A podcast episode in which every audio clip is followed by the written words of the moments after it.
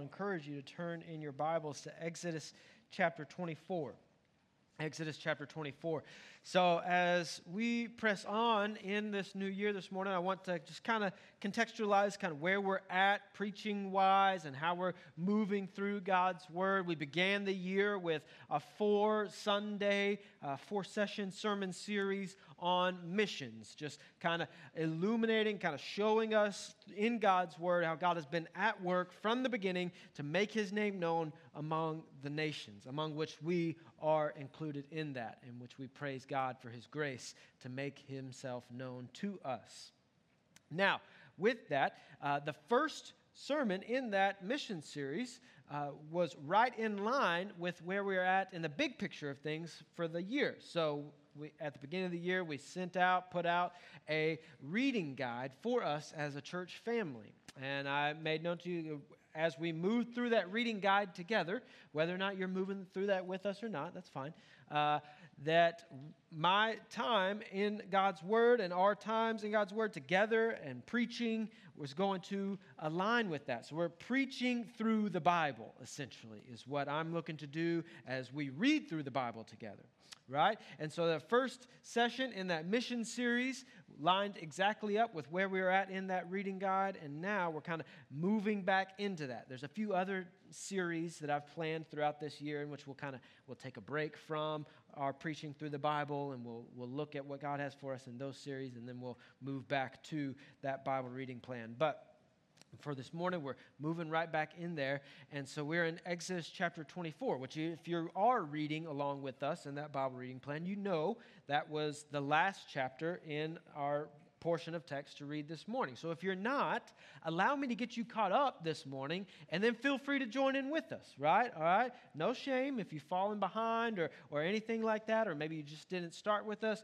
Feel free to jump right in after this morning because, man, I think this is going to be a really uh, edifying and beneficial time for us as a church family. So we're in Exodus chapter 24, and um, this, this morning I want to kind of be authentic with you about just a struggle I had as I was younger. When I was younger, there was one question that I wrestled with quite a bit, and that was that of the Ten Commandments. Like, what, what do we do with them now on this side of the cross? As, as followers of Christ, and on this side of the cross, what do we do with the Ten Commandments? What, what uh, authority and what, what effect do they have in our lives? How do they pertain to the Christian life?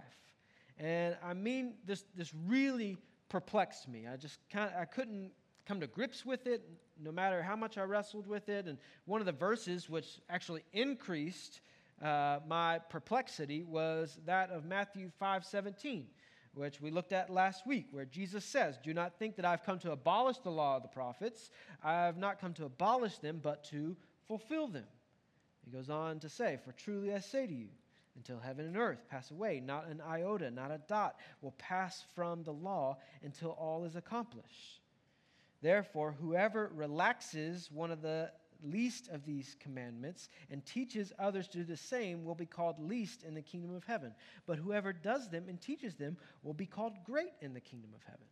And of course, in the Sermon on the Mount, which is where that comes from, Jesus is instituting what it looks like to live out in light of his kingdom here on earth as it is in heaven, right? And we saw that in the Lord's Prayer. And so, in my kind of thinking, how in wrestling, this just really kind of created more questions. What do I do with that, right? I would think. So for a long time, it was something that I would just kind of sweep away into the corner, a, tension that I pretended didn't exist. However, there were times when it would come back and it would plague me again. For instance, sometimes I would hear pastors preach on the law. And they would make the law out to be some sort of caricature, right? That, that, that it only existed, the idea of the law only existed to, to condemn and to, uh, do, to, to reveal different things. And I would just, it would, still, it would confuse me because it seemed incomplete. Like, why would God institute the law simply for it to be a caricature in which it just, it just condemned, right? And so, if you're like my younger self, this morning, my prayer is that the Spirit would illuminate your understanding of God's grace through His Word and His law. because that's what we're going to see this morning. If you're struggling with legalism, if you're struggling with works, my prayer is that God would overwhelm you with his grace, the grace of Christ on the cross. If you're struggling with a progressive form of faith, which doesn't know where to draw the line on sin or the standard of God's righteousness, or you maybe you know someone who is. Maybe that's not you but you know someone who is. Then my prayer is that you would be overcome by god's standard for righteousness as it is clearly elaborated in his word and in his law. So there's, there's something for everyone in this text this morning because what we're going to see is god's beautiful design for the law and pointing to his salvation made possible through the cross of christ because what we're going to see is that with liberation of god's people comes his standard of righteousness. All right? So I'm going to ask you, to church, to go ahead and stand in honor of the reading of God's word as we read from Exodus chapter 24, verses 1 through 8. Then he said to Moses, This is the Lord, Come up to the Lord, you and Aaron, Nadab and Abihu, and 70 of the elders of Israel, and worship from afar. Moses alone shall come near to the Lord, but the others shall not, shall not come near, and the people shall not come up with him. Moses came and told the people all the words of the Lord and all the rules. And all the people answered with one voice and said, All the words that the Lord has spoken, we will do. And Moses wrote down all the words of the Lord. He rose early in the morning and built an altar at the foot of the mountain and 12 pillars according to the 12 tribes of Israel and he sent young men of the people of Israel who offered burnt offerings and sacrificed peace offerings of oxen to the Lord. And Moses took half of the blood and put it in the basins, and half of the blood he threw against the altar. Then he took the book of the covenant and read it in the hearing of the people. And they said, All that the Lord has spoken, we will do, and we will be obedient. And Moses took the blood and threw it on the people and said, Behold the blood of the covenant that the Lord has made with you in accordance with all these words. This is the word of God. Let's pray, church. God, as we come to your word this morning, we pray uh, that you, through your Spirit, would illuminate understanding, give us proper knowledge so that we may uh, truly walk in obedience to your word, so that we may have a complete understanding of your word as you intend it to be made known in our hearts, that you would write it on our hearts, so that we would live it, so that it wouldn't be just facts or just knowledge or a list that we have memorized, but it would be the very foundation by which we live our lives, seeking to be a, a, a life lived as a pleasing aroma to you, God. And we pray that earnestly now.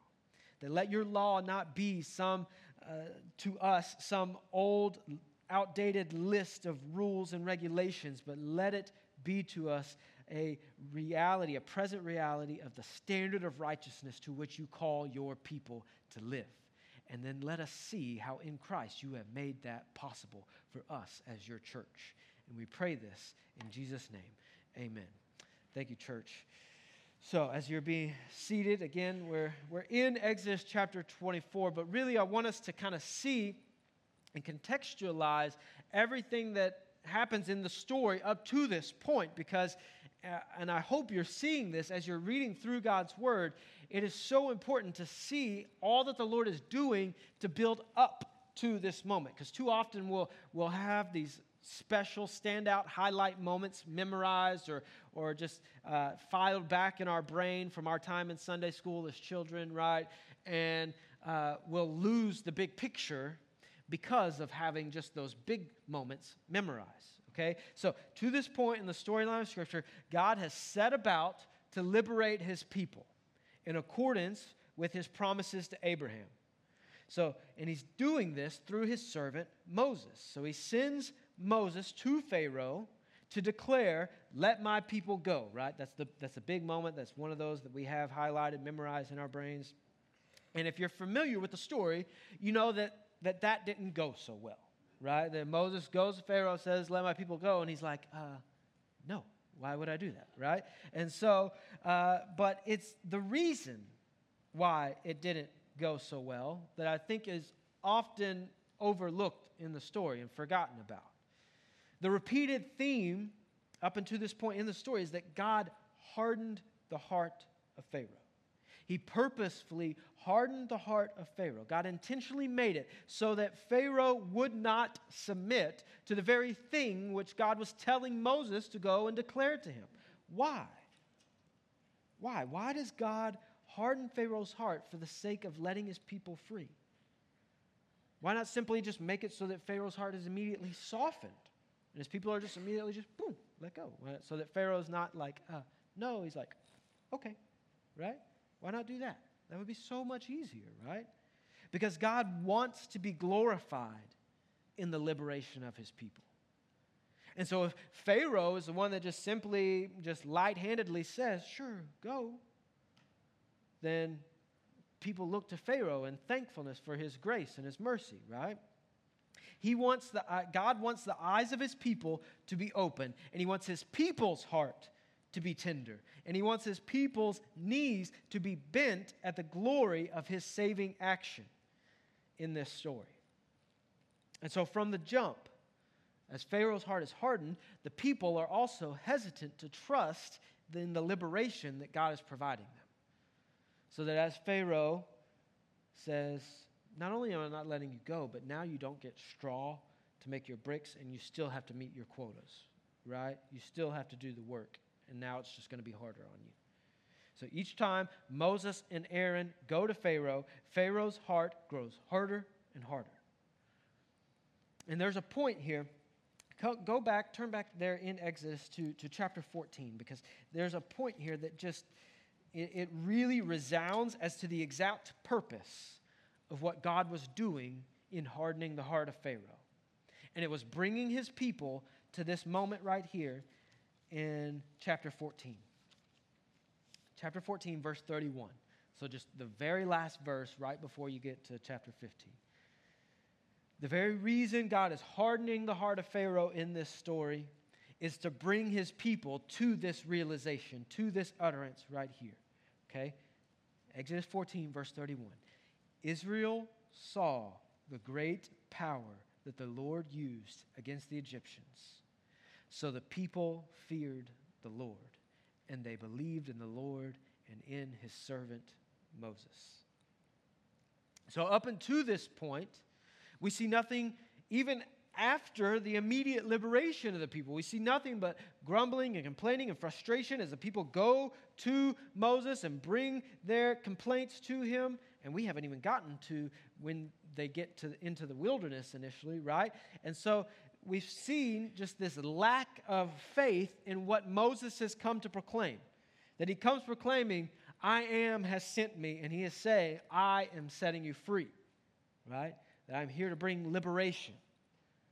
And he goes to Pharaoh, and Pharaoh doesn't believe it either. And so we see this, this hardness of heart on both sides. But the hardness of Pharaoh's heart was brought about so that the people would come to this very realization here that they would see God's grace and power made known in this story, and that they would come to a, a humbling of themselves at God's glory. And I, that brings me to the first point on your outline there this morning that our knowledge does not impact God's sovereignty. Our knowledge does not impact God's sovereignty. Now, what do I mean by that? So many people limit their understanding of God's power and sovereignty and grace to what they can conceive of in their minds. And now I say this, and I, I, I want you to understand that I'm not sitting here as some wise Gnostic sage that's about to give you keys to knowledge and understanding and uh, just unlock hidden knowledge within here. My point here is that God is sovereign over the path ahead, whether we see it or not whether we know the path or not. That, that's what we see in the big picture of this story. Is that God was here working, hardening the heart of Pharaoh without the people's knowledge that they're not understanding what's going on here. Why is God doing this? Why has He come to tell us that He's bringing us liberation? And yet here we are, our plight is being heightened. That our knowledge does not impact God's sovereignty. The old John Piper quote applies here that God is always doing 10,000 things in your life, and you may be aware of three of them. Right? That God is always doing 10,000 things in our life. He's constantly doing countless things in our life, the life of those around us, in the big picture, uh, in the timeline, the scope of uh, redemption history, that God is doing infinite amount of things, and we're aware of maybe three of them within our own lives. Right? So, church, to this point in the story, we've seen God exercise his sovereignty over the Israelites to make himself known in Moses and the burning bush and revealing his covenant name and providing for every, every excuse that Moses offers. He provides Aaron.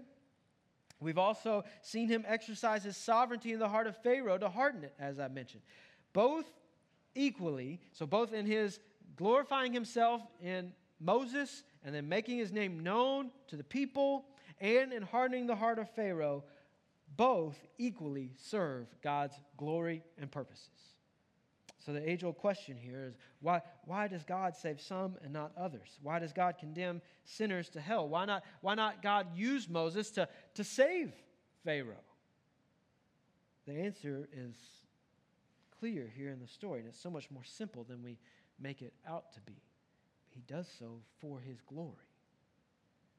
The Israelites are forced to build bricks without straw, instantly show lack of faith in, in, in God by griping to Moses. They reach the Red Sea and they display lack of faith because that's what's happening here in chapter 14 in this verse that we just read is that this happens after the lord closes up the red sea on pharaoh and all those who were pursuing them and look look to verse 10 look to verse 10 there of chapter 14 because you'll see the posture of israel right before this moment in which they they like their eyes are open and they realize the glory of God and what God has been doing in their midst, even though they couldn't see it before.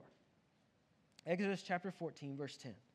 When Pharaoh drew near, so this the people have gotten to the Red Sea, and they're like, okay, now what do we do? Pharaoh's in hot, hot pursuit, and now all that's in front of them and their force is, is the Red Sea, right? When Pharaoh drew near, the people of Israel lifted up their eyes, and behold, the Egyptians were marching after them. And look at this wording right here. And they feared greatly. And the people of Israel cried out to the Lord.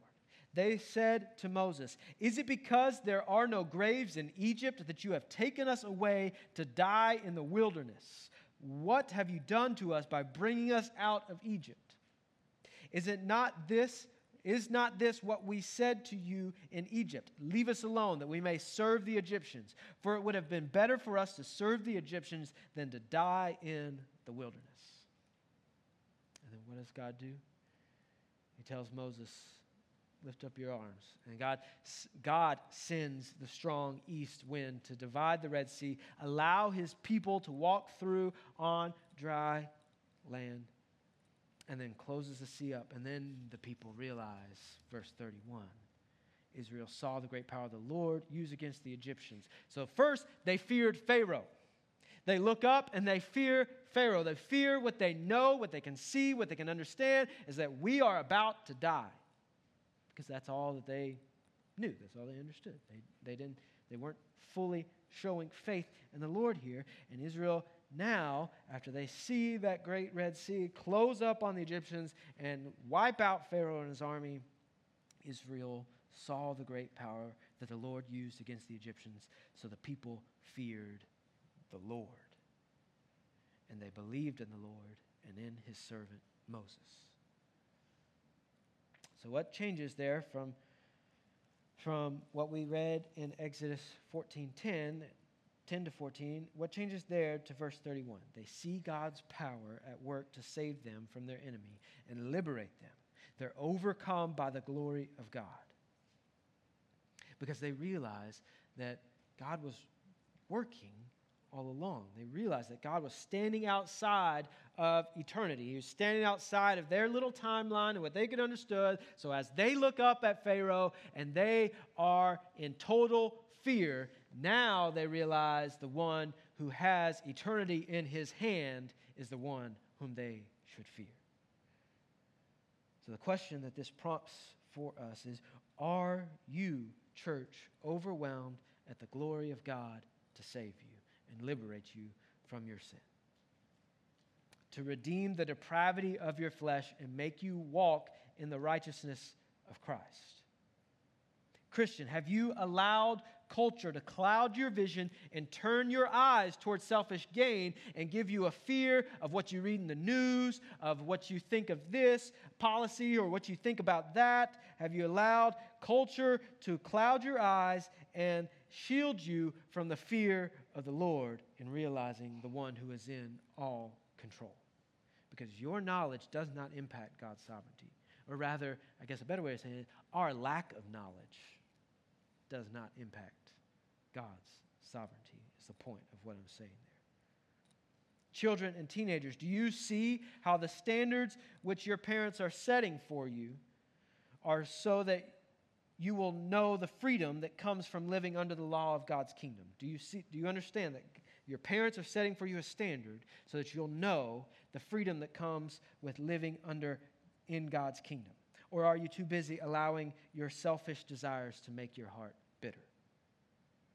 Parents, do you see how the struggle to have your children obey is in and of itself a gift of God's grace to make his law and ways seem all the sweeter? Probably not right now, but my prayer is that you will. I say you, I'm right in the middle of that struggle, parents, all right? So, seniors, as in senior adults, can you look back on the life that God has granted you and say, I will sing to the Lord, for he has triumphed gloriously? Or are you too overcome by the negative thoughts that come with this age? Because as we're going to see as we move along the storyline here, that God's liberation of his people here is so that he can set for them and reveal to them his glory and his holiness and then show them the standard by which he calls them to live so that they can be holy as he is holy and be in right relationship with him. Because that's what's happening in this storyline here. And if you've, if you've read and, and you've been following along in the reading plan, hopefully you've picked up on that. If not, I'm praying that that's becoming clear right here. Because, church, when we allow ourselves to be so selfishly bound by the knowledge of the present, the desires and the wishing and the wanting, that we can fix our praise on the one who has set us free. Because we become so consumed by our present knowledge and our wishing and our wanting that we can't fix our praise on the one who has set us free. We are, when that happens, we are once again placing ourselves in slavery to sin.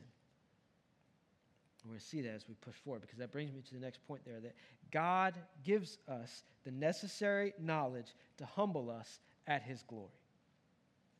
God gives us the necessary knowledge to humble us at his glory.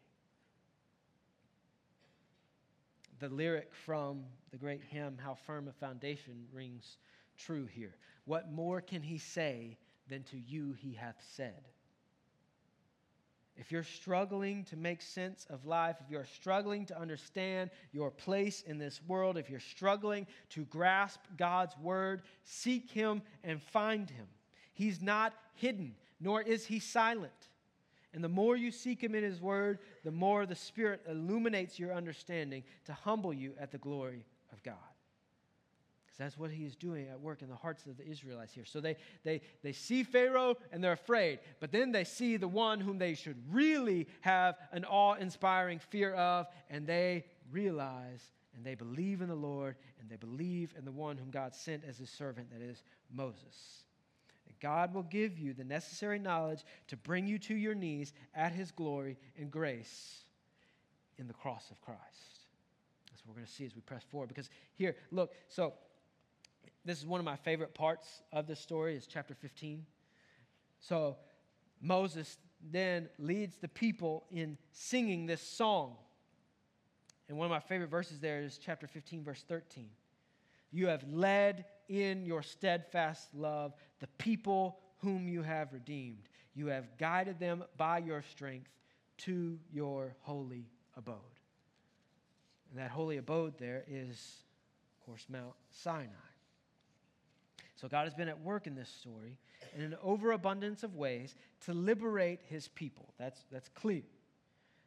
But as we press forward, we see that his purposes extend well beyond their physical liberation, right?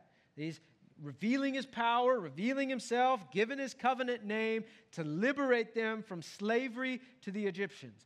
But even more importantly, he is extending to them their spiritual liberation. Because as we look at the story from here onward, from when they realize they have this epiphany, this awakening by the Spirit, then they sing in, in glorious praise to God. From here onward, we see that the Lord was liberating them to show them his standards so they could be in right relationship with him. So you move on in the story from there, we see that they immediately move on into the wilderness. So after singing God's praises, they start to complain about God's lack of provision, or at least in their mind, lack of provision. And then once again, God provides. So he makes the bitter water that existed, he, ma- he gives them sweet. He gives them water to drink, which is kind of necessary in the desert, right? And then he gives them bread to eat because they're complaining about not having enough. And then they immediately face an enemy in Amalek and the Amalekites. And God gives them victory. Once again, using Moses as, as an example, that as Moses' arms were lifted, the people had victory. Whenever his arms would drop, that they would be driven back. And so then Aaron and Joshua hold up Moses' arms. And then he brings them to Sinai. This is the point that he's been bringing them to, to liberate them so that he can then not just make himself known, but make himself known in his word, in his standards, in his law. So turn to chapter 19. Turn chapter 19. So this is after, this is on the other side of Amalek, and, and we have chapter 18, and Moses starts to try to discern between the people, all these different disputes, these different things going on. His father in law gives him some good advice on leadership there. And um, and submitting to the Lord in that. And then we get to chapter 19, and the people make it to Sinai. I want you to look specifically there at verse 4, chapter 19. So, the Lord tells Moses to declare this. He says, Thus shall you say to the house of Jacob to tell the people of Israel. Verse 4. You yourselves have seen what I did to the Egyptians and how I bore you on eagle's wings and brought you to myself. So, again, that was his purpose in those actions to bring them to Sinai so that they could hear his law and hear his word and know how to attain to his standards. Now, therefore, verse 5 if you will indeed obey my voice and keep my covenant, you shall be my treasured possession among all the peoples, for the earth is mine. And so he's saying. He's, he's getting ready to issue the covenant here. And the, the covenant that he's getting ready to issue and being in this special covenant relationship with his people comes with a standard by which his people should live so that they can reflect his glory and be set apart from all these other peoples and be his treasured possession, as he says right there, among all the peoples so that they can show that the Lord's standards and the Lord's ways are right and true and good. And so you go from chapter 20 to chapter 23 is the first issuing of the law. You get the Ten Commandments there in chapter 20, and he continued past those. Of course, the Ten Commandments are used as kind of the, the summation of the rest of the law. And so you go to laws about how to worship God, and laws about uh, your uh, indentured servants and slaves, laws about restitution and, and social justice, and Sabbath festivals. So, again, how to worship God. And then you get to chapter 24. So, our text where we're at this morning. So we have this, the law is given for this purpose that we just read there in chapter 19, that the, the Lord is issuing this covenant, and with the covenant comes covenant obligation.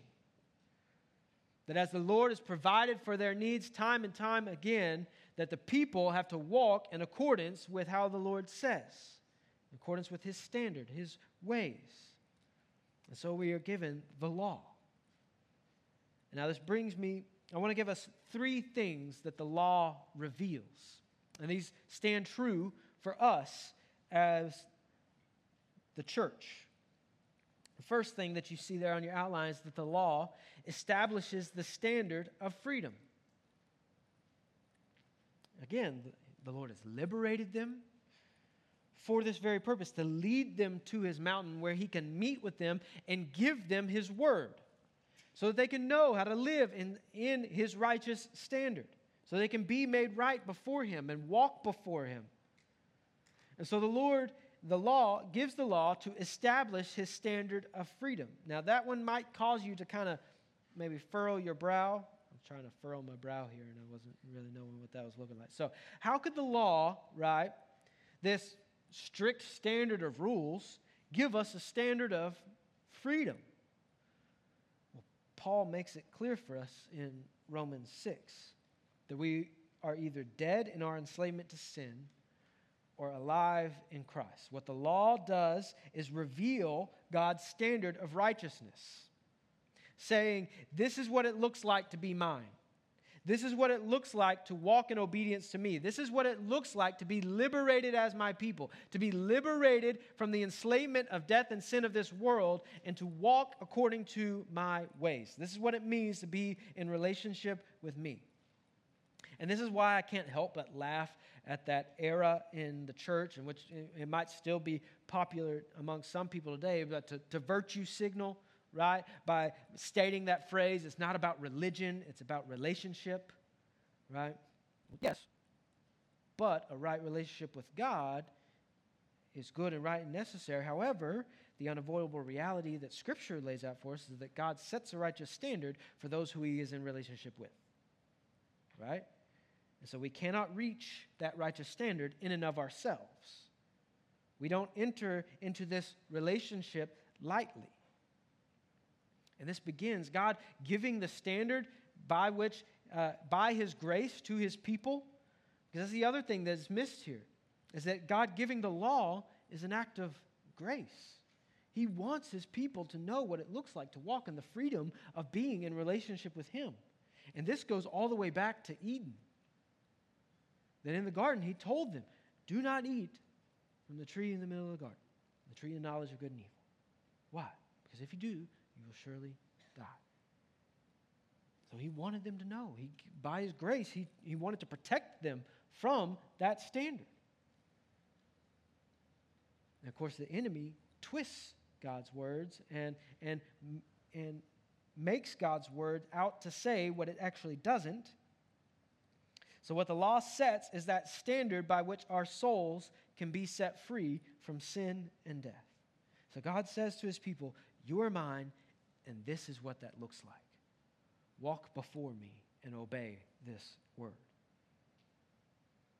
Now, of course, this to us and for the people, the reality should have been like, can't do that without your strength, without your grace, without your mercy.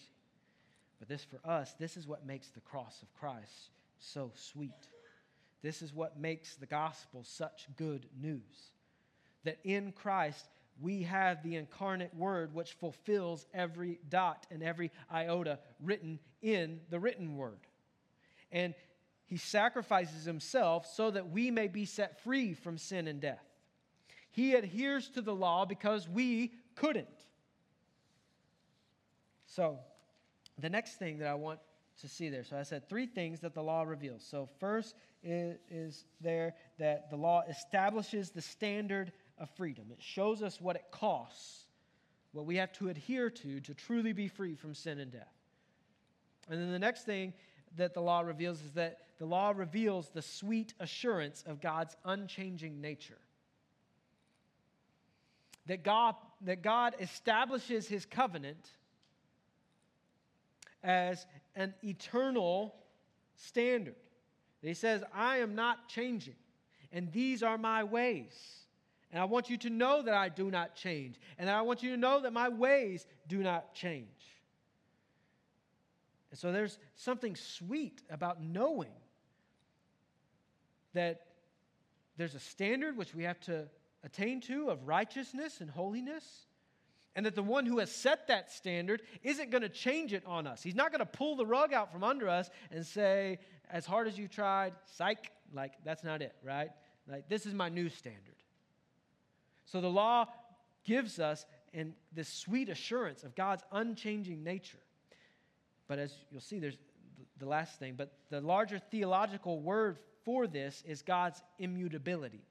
All right?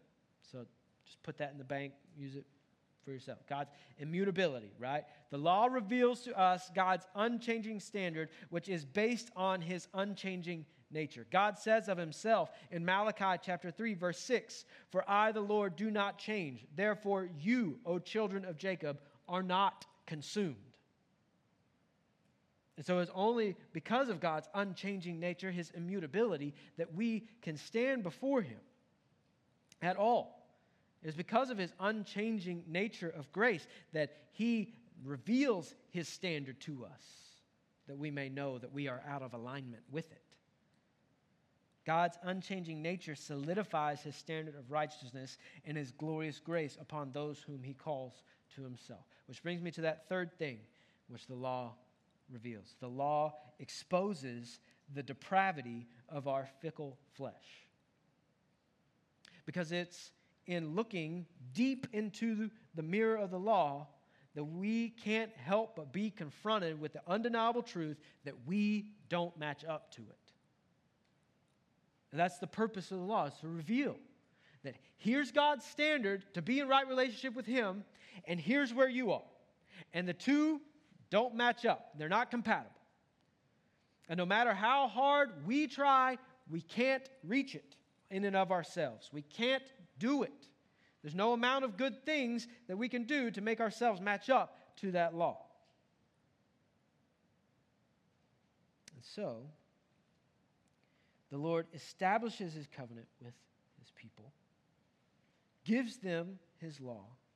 And Moses, in our text today, in the, the first text that we read, chapter 24, he comes up and God instructs him exactly what to do.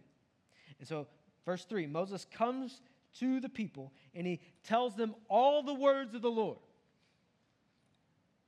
He tells them all the words and all the rules, and all the people, every single one of them, answer in one voice and said, All the words that the Lord has spoken, we will do.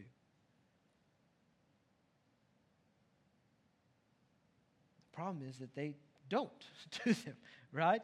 I mean, they've, they've inevitably shown them of themselves that they're already out of whack with God's word. And so he goes on. Moses writes down the words. He rose early in the morning, builds an altar to sanctify the people. That in and of itself should have been a glaring reality. Like, like if we have to be, you know, if this we have to go through all this just, you know, to agree to this covenant, maybe we should realize how out of whack with this covenant we already are. And so, he sends young men. He throws blood on the altar. He throws blood on the people. And so they're covered in blood at this point. He took the book of the covenant, read it in the hearing. So he reads it again. And they say again, All that the Lord has spoken, we will do, and we will be obedient. Moses says, Behold the blood of the covenant that the Lord has made with you in accordance with all these words. In Moses, we're given the written law.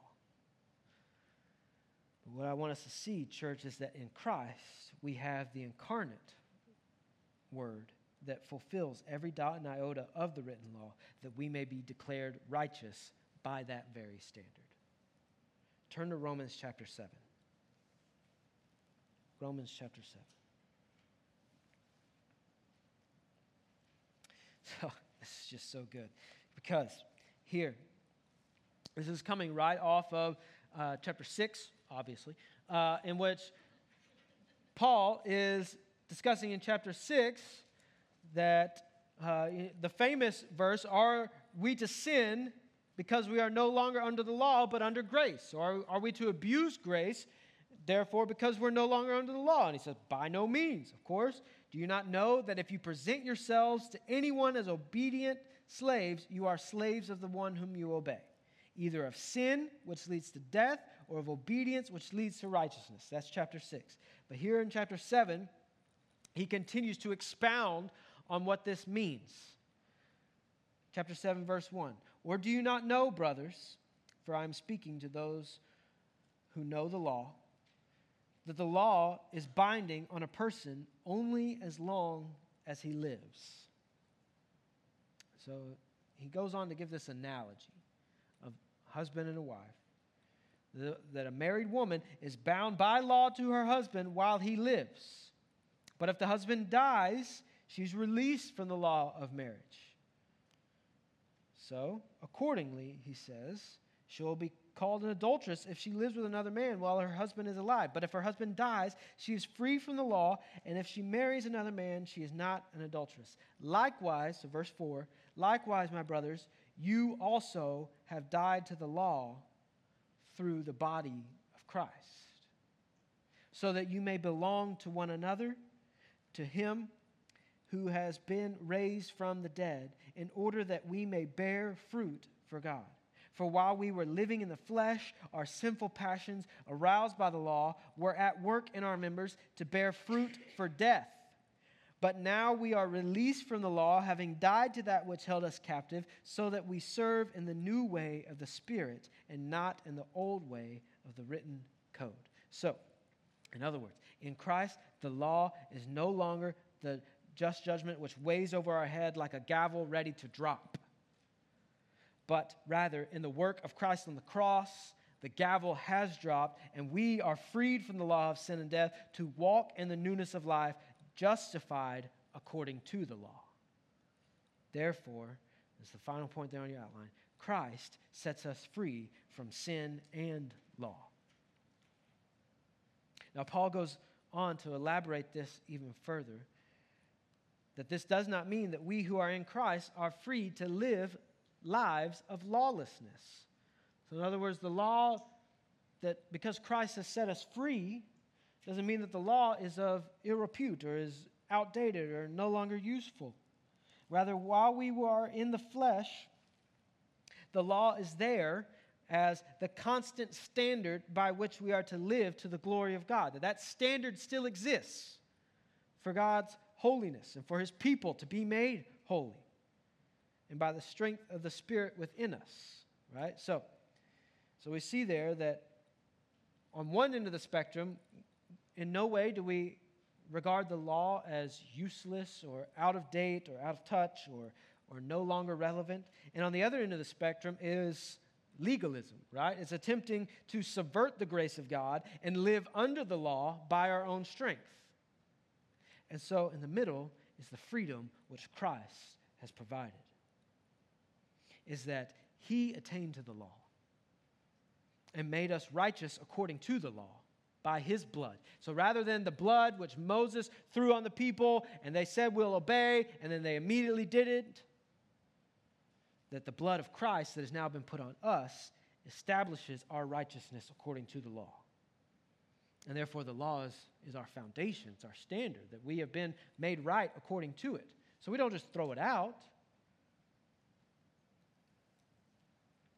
And this is what prompts Paul to go on to say in Romans chapter 8. Move forward there to jump ahead there to Romans 8.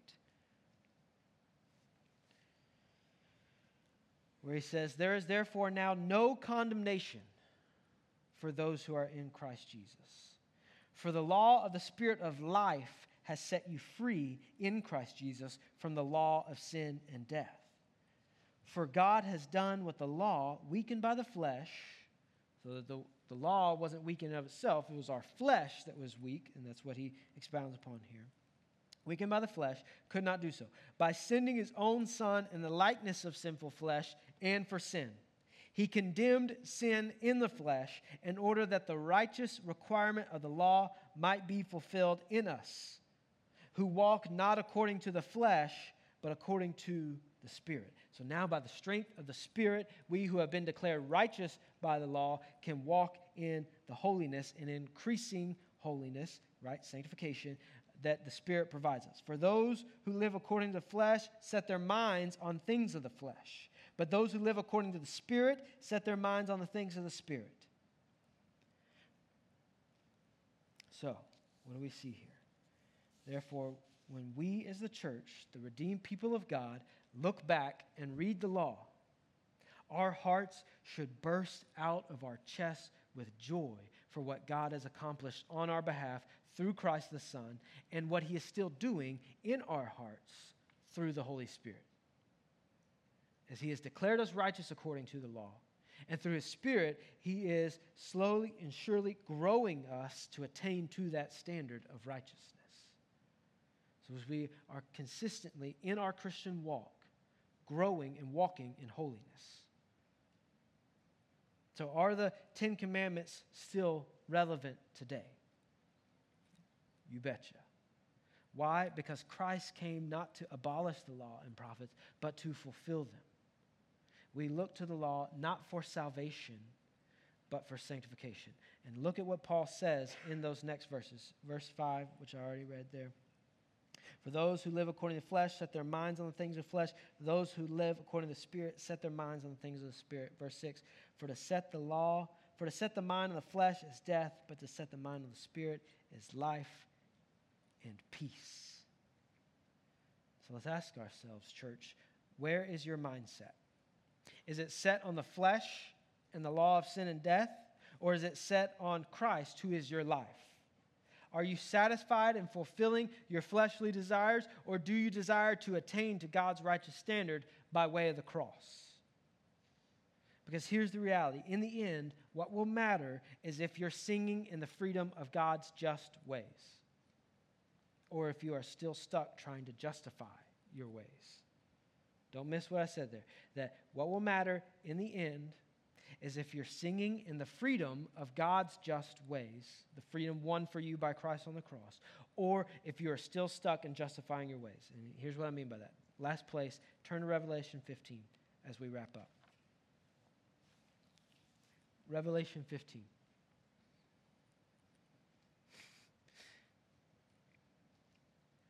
In verse 1. So this is John writing from the island of Patmos. And he says here in chapter 15, verse 1 Then I saw another sign in heaven, great and amazing, seven angels with seven plagues, which are the last, for with them the wrath of God is finished. So something big is getting ready to go down here, okay? Verse 2 And I saw what appeared to be a sea of glass mingled with fire, and also those who had conquered the beast and its image and the number of its name, standing beside the sea of glass with harps of God in their hands. So that's the redeemed people of God. He sees standing beside the throne. And they sing what? Verse 3 They sing the song of Moses, the servant of God, and the song of the Lamb, saying, Great and amazing are your deeds, O Lord God the Almighty. Just and true are your what? Are your ways, O King of the nations. Who will not fear, O Lord, and glorify your name? For you alone are holy. All nations will come and worship you, for your righteous acts have been revealed. So, as Israel looked back to first see Pharaoh, and they looked in fear to God. And then they looked back on the Red Sea to see Pharaoh consumed by it. And they looked back to, uh, at the works of God to rescue and save them from slavery to the Egyptians. So the church of Christ looks to the cross to see God's righteous actions to liberate us from slavery to sin. And we declare, just and true are your ways, O King of the nations. And so the question before us is Are you part of those who are eager to declare, Just are your ways? Or are you under his righteous and just wrath according to his ways? Let's pray, church. God, as we, your church, declare now that your ways are true and right and good, and your law is just. I pray for those here now who cling to the work of Christ on the cross. Those whom you have called to yourself, that you would in us overwhelm us at your grace, revealed in Christ, to declare us righteous according to the law.